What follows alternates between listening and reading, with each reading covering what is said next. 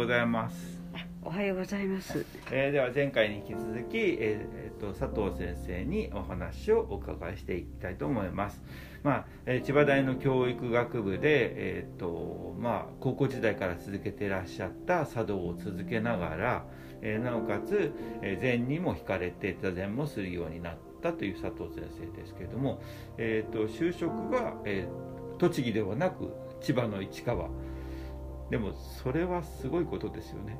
要は道場の近くにもう、え就職を決められたということでしょうからよほどそのえっ、とまあ座禅やら茶道やらにこう魅力を感じてそちらに重きを置いた職場選びという感じがするんですけどどうですか？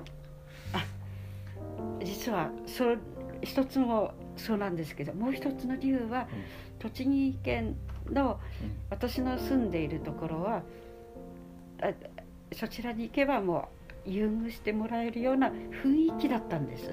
でもそれはうん。私としてはうん。そういうのは嫌だったから千葉に。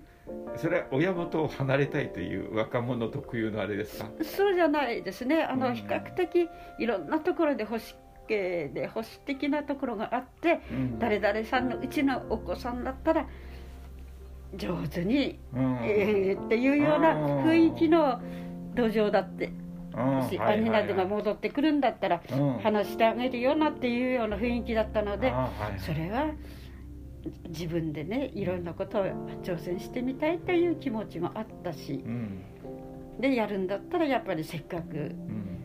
縁があった禅とそのお茶ねうん。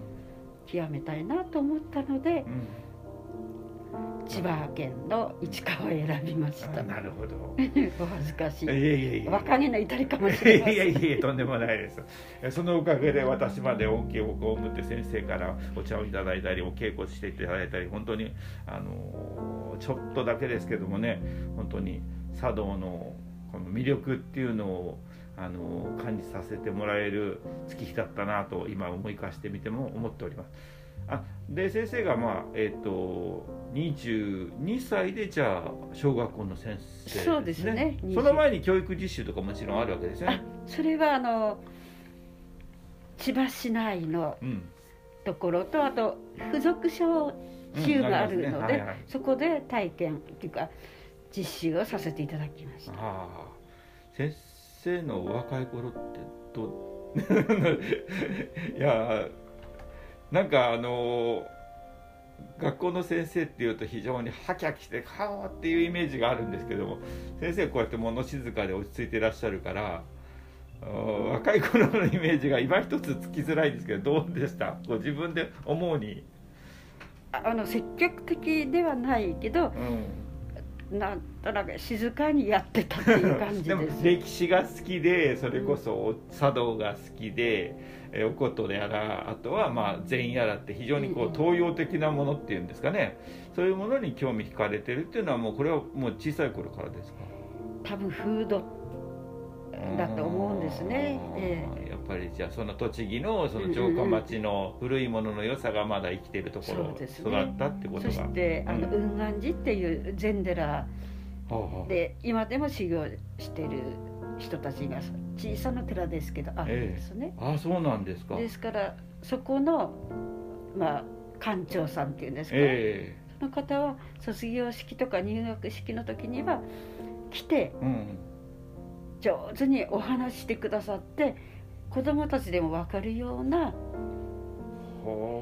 あまあ、自分の小学校の生活のあるべき姿とかをお話してくださったのでそれがすごく印象深い残ってるんです。なほど。じゃあ、あの私が思うに、まあ、あの茶道の方は高校時代ぐらいから興味あってされてて、それで大学に行ったら、まあ、禅あの禅の会があってそこでも、まあ、お茶のべ並べる機会があるからということでそこからこう禅あのお茶のあお茶ありきでこう禅の方にもこう行ったのかと思ったんですけどもっともっとあの小さい頃ふるさにとに禅寺とご縁があったんですね。そうですね。そこは何臨済宗かなんかですか？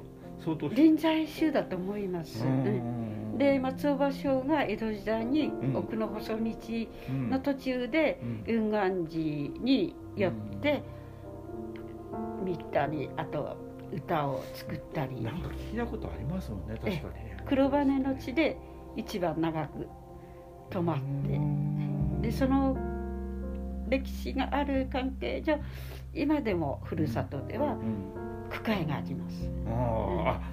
なるほど。そこでまた俳句にもつながっていくんですね。じゃあ話を一旦戻して、はい。で、えー、と小学校の先生を始められながら、まあ新任の頃もちろん独身でいらっしゃって、はい。えーでもそれでも結構あの人間禅の禅の会とかあの、まあ、人間禅の会はもう大学を卒業されたから抜けられてと、まあ、OG になられた形でしょうけども暴走道場も建ってたんですか？いえそのあでも頃はまだ。そうか本部ですもんね。うん。本部の道場は？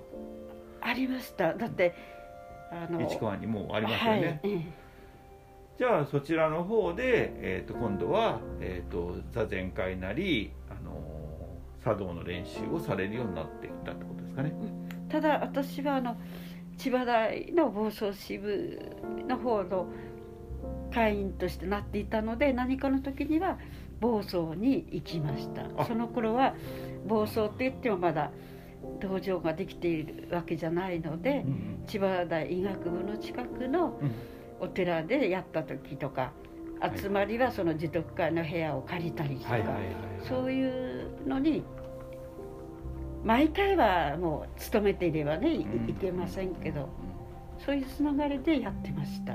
ただしお茶だけはうんこちらでっていうことねその頃から日曜正座会みたいなものはあったんですかね？あ道場そのものにはあったんだと思いますけど。うん、どいや暴走道場がまだない前っていうのは？あそれはあのふ一般の方は自分の家で座ってたんだと思うんです。大学ではね毎日のように座はいはいるチャンスがありましたけど、えですから私などはその頃は自分の部屋っていうか、そこで少しやったりいや座ったり、佐藤先生もじゃあ接心とか詰められたんですか？ええ勤めになってからは着せる状態です。日曜日同日に行って うん。同日にっていう。平日はうん。やはり教員なりたての頃はうん休めないですよね。覚えることがいっぱい。うん。で、うん。うん、で子供たちにもちゃんとしてあげたいっていう気持ちの方もありましたので。ですから接心はうん。着せる状態でしたね。うん。中に抜けて初めて終わりだでまたそれは何年か続きました。うん。なんあのせ新任の成り立ての頃は成り立てのことでむ大変でしょうし、うん。またある程度慣れてきた慣れてきたとこの責任持ってうん。担任持たされたりすると抜けられないですよね。うん。まあ、あの学校の先生という性格上夏休み冬休みとかって、まあ、最初の頃は少しは自由が利く、ん。もう最後の頃になっちゃうともう夏休みも冬休みも小学校の先生たちはもう非常に忙しく私も知り合いの先生でいらっしゃるけども大変な思いしてるんだなと思ったんですけれども先生はじゃあそういう形で、えー、と座禅の方はまあ暴走支部に重きを置いてです茶道の方は、まあ、中央支部にうん近いのそののそうですさねのでっていう形で、はい。あだからいまだにあの暴走道場にもあの茶道部の方も担当していただいたり、ええ。いろいろご縁があるということなんですね。で車運転できるので、うんうん。車で一気に行けたっていう良さもあるんです、うんもう高速道路ありました？いえない、ですよえねー、時には裏道ガチャガチャガチャガチャ。じゃあじゃあ運転歴も結構長いんですね。そうですね。もう相当20代からやってますからうねん。でえーっとご結婚されたの先生おいくつですか？28ぐらいだとあ思う、ーえ同じ教員の方ですか？学校の先生って教員同士が多いじゃないですかうん。だけどそういう縁はなくて実はお茶やっていた関係でえお茶の先生からええ。え道場の人を紹介されたんです。よええ。でもその時1回目の時には、もう6年生を持っている時だからとんでもないそんな余裕などありませんって言って、その人には申し訳なかったけどうん。蹴ったっていうことがでそれでまた1年過ぎたら「どう?」って言われてうん。その方と縁があってうん。結婚したってあーじゃあ同じ、えー、と人間禅の方で、まあ、あの禅修行されてる。そうですね。でよその支部の人だから顔見たこともなかったしだけど。どこの支部の方だったんですか？いやあの喋りたくなかったじゃあい？やいやですよ東京支部だったんですけどね。多分すれ違ってはいたんだろうけどどの人がどうだか男の人はみんな同じように見えてた時代だからやっぱりよそ見する時間ないから、うんうんですよね、いや働きながらまああのいろいろ土佐会長や太田先生との話をの聞いてるだけでも、まあ、学生時代は非常にこう接心にしろ何にしろ時間が比較的余裕があるから夢中になってやった。それはあれだけど勤めてから辛かったねっていう話をお二方からも聞いたんですけど、まあ先生の場合はその先生の場合は最初からそのもうあの平日は無理ですっていう形で土日だけの参加っていう形でねスパッと割り切っちゃったところが逆に言うと長続きしたポイントだったかもしれないですよね。じゃないと、あとそれと同時に私は教員になりたくてなったのでう、ん。もうやっぱりそちらにベストを尽くそうっていう気持ちもあったので、だからおかげさまでうん。子どもたちとかうん。父兄には親しまられてうん。楽しいやりがいのある仕事をやらせてもらったなと思ってます。であのー先を急ぐようですけどもこう先生はじゃあ定年までずっと勤められてる。そうですね。素晴らしいですね。で同じ市川市内で。すごいですよ。いやだってまあ先生が就職された頃あたりは確かにもう先生先生って言ってまあ逆になり手もなくてちやほやされてるっていうかね好待遇だったと思うし父兄も優しかったと思うけど最後のほどあたりはかなりひどかったですよね。あの小学校も中学校もモンスターペアレントなんていうような時代があってまあまだ私の時にはなかったけどただあのちょっとしたことでこじれて悩んでる人たちを見ると、うん。まあ、千葉県自自体がそうですけどうん。父兄の方がもう高学歴者だから、うん。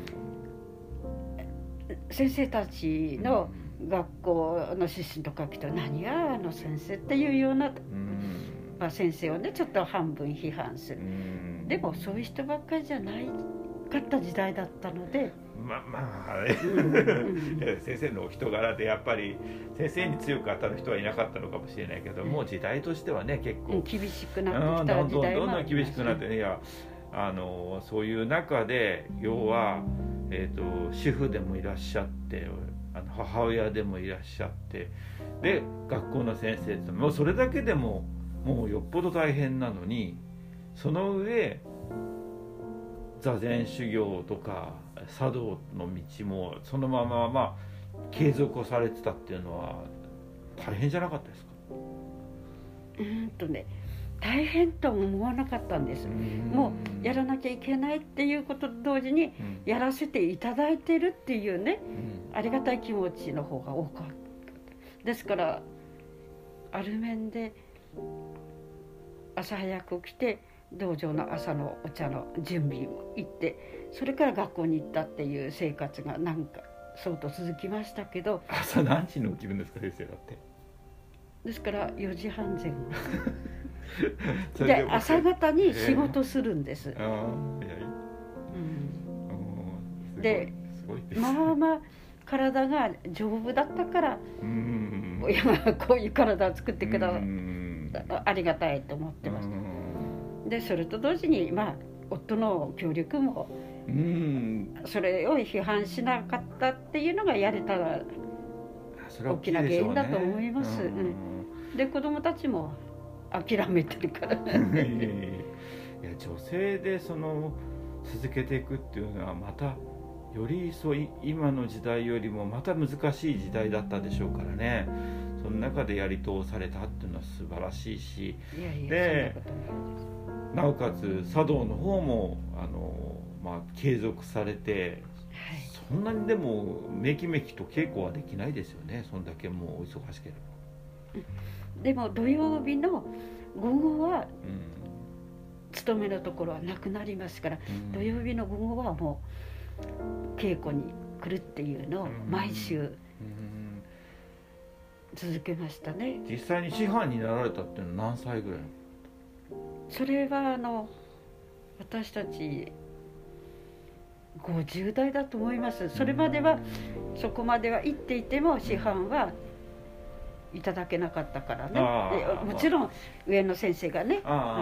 なるほどね、うんうん。まあ段階としてまあそそういうおお手前としては進んではいても、っていう形ですかね、でもその間、えー始められてから高校生からだったらばもう40年近くに ね続けてきて先生にとってそのお茶の魅力っていうのは一言では言えないと思うんですけどもうん一つはその部屋の中がいい緊張感と